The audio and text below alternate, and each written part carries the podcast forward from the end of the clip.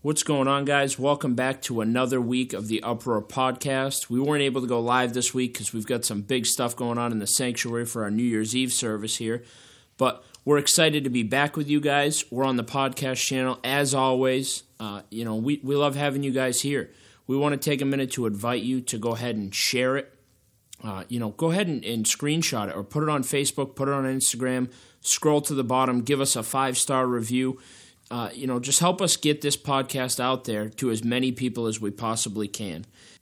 Today, what we're going to cover is really unfolding who is God. Because I feel like a lot of times, you know, people will get saved and they'll start listening to what people are telling them to do at church and following the stereotypical do's and don'ts, but they don't really know why and they don't really know who God is or what his purpose is in their life. So that's what we're going to cover today honestly, there's so many amazing things inside of him, and most people have no idea who he actually is and what he can actually do for us. So today we're gonna we're gonna unwrap that. We're gonna talk about it. I love John 10 10 as we get into this though. The Bible teaches us this that the thief comes to steal, to kill, and to destroy.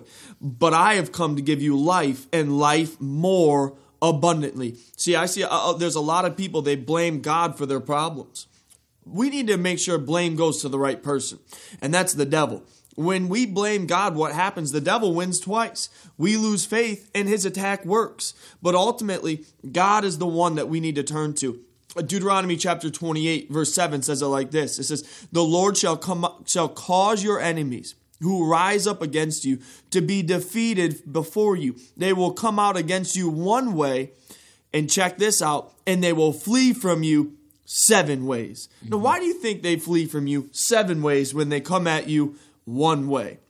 See, the truth is, God is so multifaceted. There's actually seven redemptive names of God. And it's such a cool idea. It's such a cool thing. And it's not that God is seven different things, it's just seven different characteristics and what he does for us. And when the devil comes at you one way, guess what? When you stand on the word of God, when you stand in faith, when you stand on who he is, the Lord is going to send that attack going out seven ways because he has seven redemptive qualities about him. We want to talk about those seven redemptive qualities with you even today. Yes, so the first one we're going to cover today is Jehovah Ra. The Lord is my shepherd. I love it. Psalm and 23. You know what's so cool about this, too, is when you think about it, and I've heard it taught this way many times, and it's the way that I understand it, too, is that, you know, He is Jehovah. Yes. And he was all of these seven names long before anyone discovered that he was these seven right. names. But everyone always knew that he was Jehovah. And then as they went through and they discovered new things in their life that they needed him to overcome, they discovered that he was different things in different areas of life. So, you know, when they were distressed or when they needed guidance, when they needed leadership, he was Jehovah Ra. He was their shepherd. He was their guider. He was their path. He was their direction to where they were headed to go. But he was always Jehovah Ra long before they ever knew that. But it was a new revelation that not only was he Jehovah, but he was Jehovah Ra. He would be their shepherd. The second thing that people that was that was uncovered was that he was Jehovah Jireh. He was the Lord that provides. So uh, you know they found out that he was Jehovah Ra. He would be their shepherd, and then they found out that he's also Jehovah Jireh. He would also be the God that provides for them. Yeah, I love it. We find that in Genesis chapter 22, verse 14. Abraham called the name of that place Jehovah Jireh. Yeah. And it is said to this day, it is the mount where the Lord shall be seen. But that is the Lord is my provider. When he was about yeah. to sacrifice his son, like we talked about last week on the podcast, the Lord provided what he needed in the moment. Can I tell you, the Lord will provide what you need in the moment yeah. if he's the Lord of your life? So many people try to call him as, as their provider, but they don't tithe, they don't give. They're not, mm-hmm. he's not the Lord of their their life. He's just an escape route. But when He's truly your Lord, guess what? You're good. He's yeah. going to take care of you. He sees the issues. He sees whatever lack is in your life and he wants to provide. Mm-hmm. The same God that sees them, he knows how to correct them. Yeah. And when the enemy is messing with your supply, know that you serve the one who provides. Actually, the Bible says if you sow, if you tithe, he'll rebuke the devourer. And that's in Malachi chapter 3. We got to make sure that when he's the Lord of our finances, when he's the Lord of our life, guess what? Not only is he our provider, but he rebukes, which means he yells at, he turns away the one that's going to try to destroy and take what God is placing into our lives. Mm-hmm. He is all that we need when it comes to provision. And that's not just money, but every provision we need, he's there to provide it for us. He knows what it ne- what we need and he knows how to take care of it. Yeah, it's so true.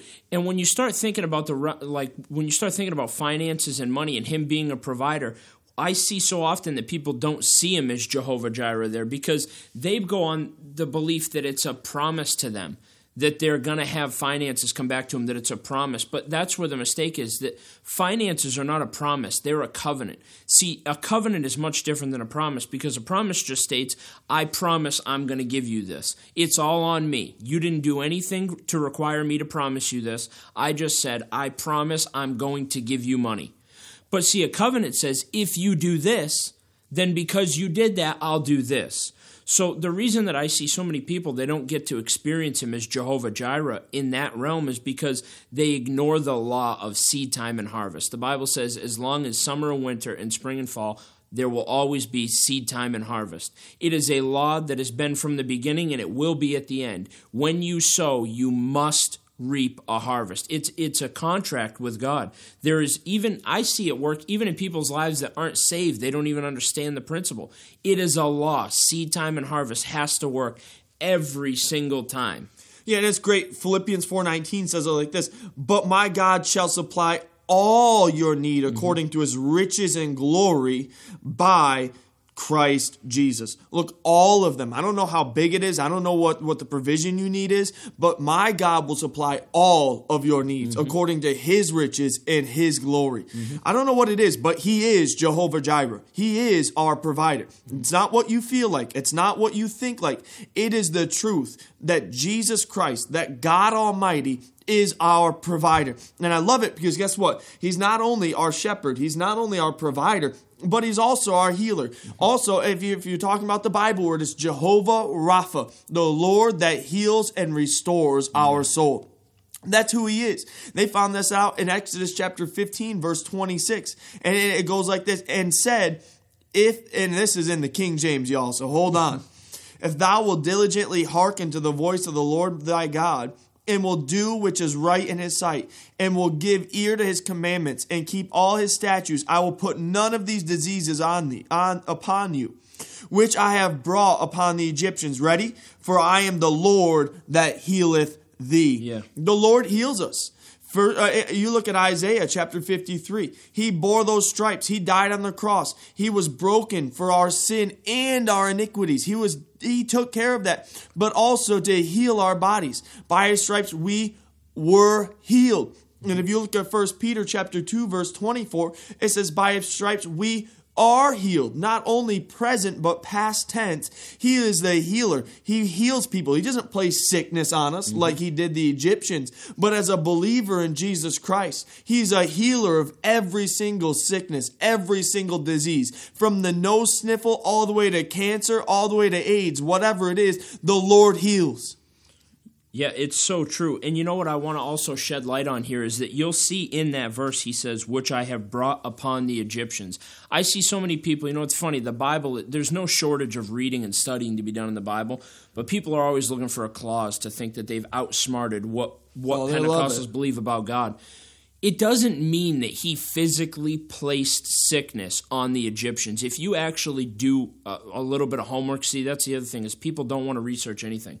They want to read it and then they don't want to dig any deeper than that. They see, ha, I disproved it. It doesn't mean that he literally brought sickness on the Egyptians. If you study the actual tense of the word and you look up the original translation from the, this specific text and many others, it actually means he allowed. It doesn't mean that he placed it, it means that the sickness was in the world and that he allowed it to come upon them because they weren't under his protection. Never will you find a place in the Bible where, when you actually use the tools given, that you'll be able to find where he had physically created and placed a sickness upon his people. You won't find it. It's true, and I love, uh, I love. Where's this verse? Uh, Third John chapter two says, "Beloved, I wish all things that thou might prosper and be in health, even as your soul prospers. I love even Jehovah Rapha. It's not just heals our body, it restores our soul. Yeah. He wants to take care of, guess what? Every provision and every lack in our physical body. He wants to restore. He wants to heal. He wants to take care of these things. You won't find in the Bible where, where Jesus didn't want to heal anybody. He wanted to heal every single person, and that has not changed. He didn't just die on the cross for our sin, He also died on the cross for our sickness. It wasn't just His blood that was spilled, it was His body that was broken. You can look through the whole Old Testament and New Testament. It is a combination of the blood and the body every single time. His goal and his plan was always to bring healing to the body and healing to our souls so yeah. we can have an eternity with him. It's a combination. People have other doctrines, but they're wrong. You can look all the way back to Moses holding up a snake on a stick. It was still about healing. God still wants to heal. He still wants to set us free. He still wants to bring us to the next place. And I promise you, whatever you're dealing with today, not only does He want to lead you, not only does He want to provide for you, but He also wants to heal you in every single place and every single portion of your body. Yeah. And not only does He want to heal you, but He also wants to be your righteousness, which they refer to as Jehovah Sidkenu. Uh, Jeremiah 23 6 says like this In his days, Judah shall be saved, and Israel shall dwell safely. And this is his name whereby, whereby he shall be called the Lord our oh, righteousness. I love it. Righteousness is a position we hold in God's eyes. Righteousness isn't something that we internally have. Righteousness isn't something right. that you know we can do on our own. Right, the Lord is our righteousness. Without relationship with God, you can't be viewed as righteous. You can't be righteous, no. and you can't through your own strength attain righteousness. No, definitely. And this not. is what they were uncovering here when they when they discovered this revelation that He was their righteousness. They came upon the revelation of the fact that they can't do it on their own strength. They can't do it on their own works they can only do it through God. He is the only form of righteousness that we have.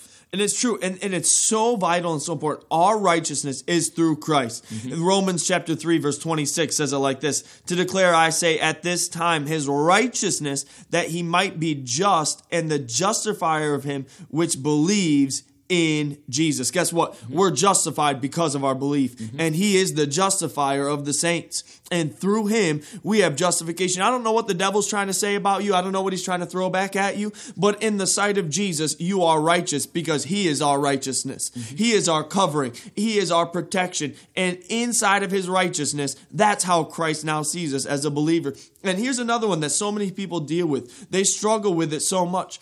This generation is struggling so much with, with depression, anxiety, suicide. We've talked about this in past podcasts. But I love this next name of God. It's Jehovah Shalom.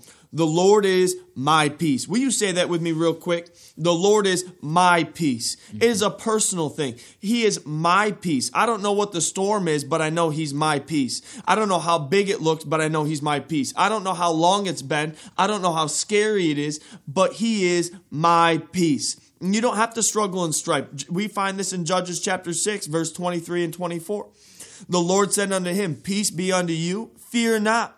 You will not die. Then Gideon built an altar there for the Lord and called it Jehovah Shalom. Can I tell you? He built this on the forefront of war. And he didn't avoid war, but he went into war even in war, even in battle. And you should be having battle and war in this life. Not that you're going to get beat down, but the devil is going to try to attack you if you're doing anything for God. But anytime you're doing things for Christ, there will be something standing against you. And anytime there's something standing against you, you still have access to the peace of God. You don't have to struggle. You don't have to strife. You don't have to go down with anxiety and all this foolishness. The God of peace is right there for you and with you. What he did is he built an altar and then he went to war. He went to war with peace, knowing that God was on his side. He went to war with peace, knowing that he had the victory in his hand because God had called him already for it. Look, J- Jesus talked about it in John chapter 14, verse 27. He says, Peace I leave with you,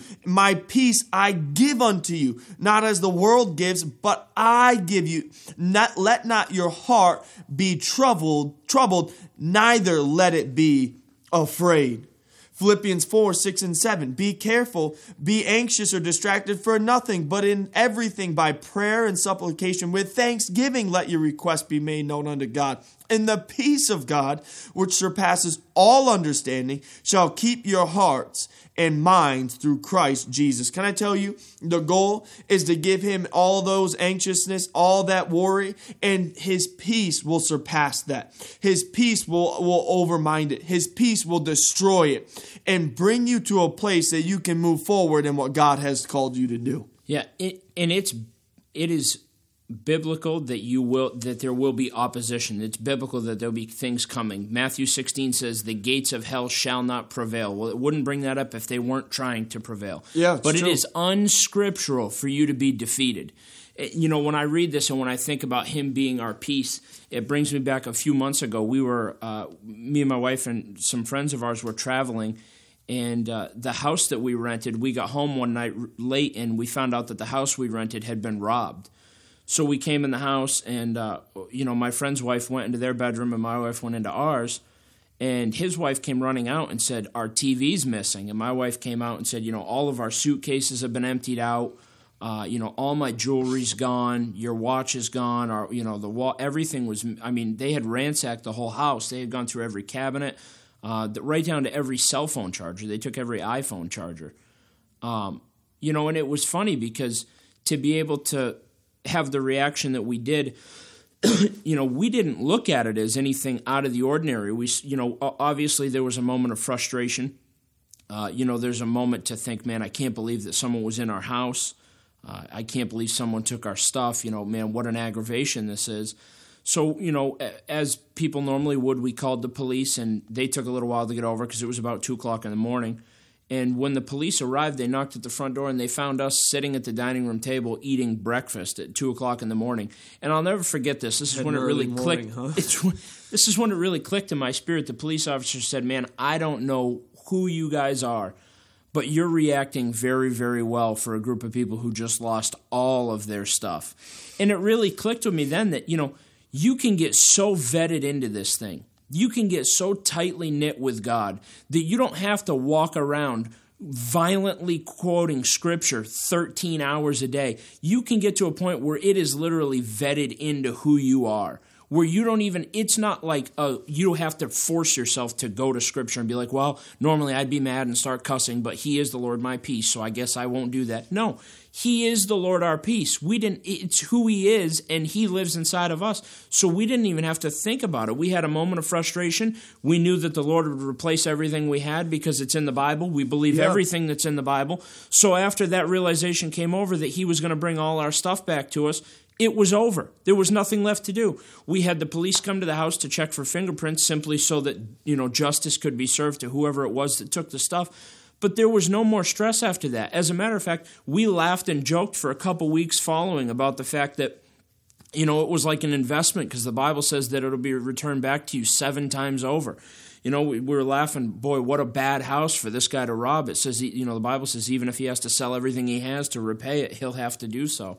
So it wasn't a, a stressful time. We had a, a moment of aggravation and then we moved on because he was the Lord our peace. Yeah, and look, God has not given us a spirit of fear, Yeah. but of what? Of power, love, and a sound mind. Look, when the enemy comes for your peace, you need to remind him, and I, you need to do this personally, that God has promised us peace in any storm, any mm-hmm. situation, every single day. He is absolutely our peace. So I don't care what it is. He is your peace in this moment. You don't operate in a spirit of fear. Mm-hmm. You operate in power, love, and thirdly, a sound mind. Yeah, and I think this next one is so important too. He is Jehovah Shammah. He is present. Oh, I love it. It's in so all these situations, in everything that we've uncovered so Every far, day. that He is our shepherd, He is our healer, He is our provider, and He is our peace.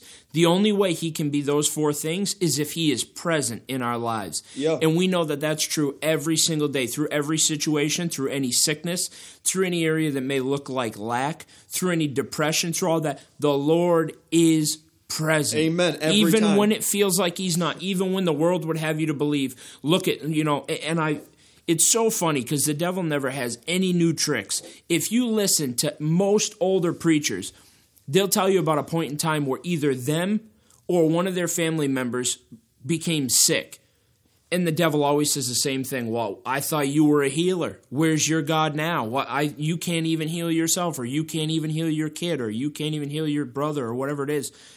And the devil would lead you to believe Shut up. that the Lord isn't there. But you see, almost all the guys that I know that have said this or have this as a testimony, they don't use these exact words, but they show you that they knew the Lord was present. They resisted the devil, they ignored what he was saying, and the Lord came through just like he does every other time because he's always present in your life. He said in Matthew 18 20 to his disciples, And lo, I am with you even Always. until the end of the age. Mm-hmm. He's there. He- the devil will try to make you feel like you're alone.